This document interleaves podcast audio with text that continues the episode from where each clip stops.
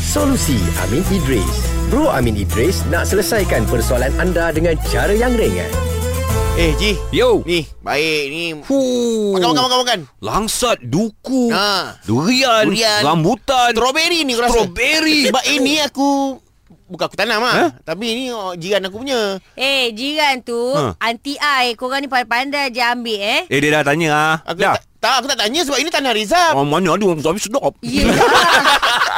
Tapi Tanah risau ke Tapi Buah-buahan tu Milik anti Eh ai rumah aja Kau beli rumah aja Tanah ha. Oh. Ah. Bukan tanah Rizab Eh, ha. macam ni Bukan Eh makan dulu makan dulu baru tanya Amin Idris.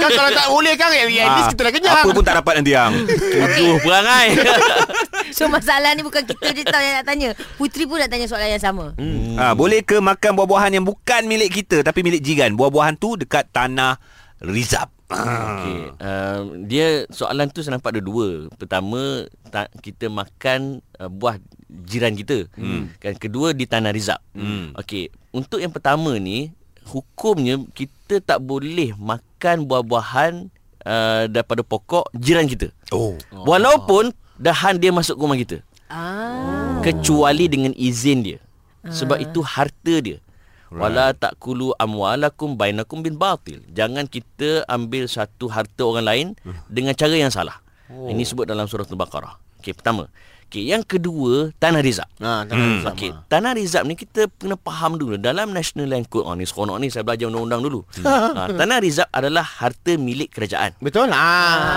Minta, Okey. ke, minta kebenaran dengan kerajaan lah Ah, okey. Andai kata Nak pergi kaunter mana? ada Pergi jawatan nak buat apa? Makan buah bang.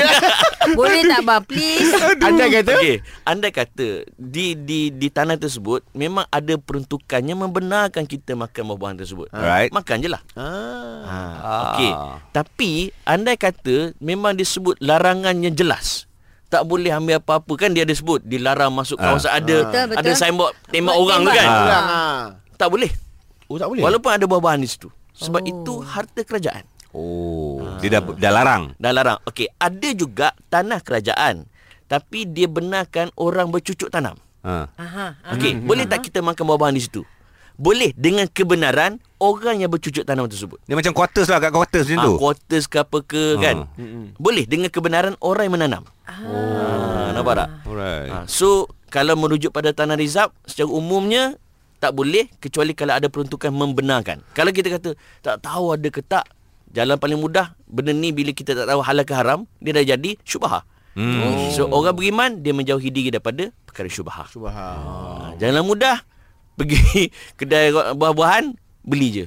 Tidak ada keraguan padanya. Tapi tak ras- tak rasalah tanah Rizab tu hmm. Eh, memilih Tak rasalah free. pula. Tak Eh, eh. Sebab bapak aku kerja kerajaan tau Ah. oh. Ha makan je Orang masuk neraka.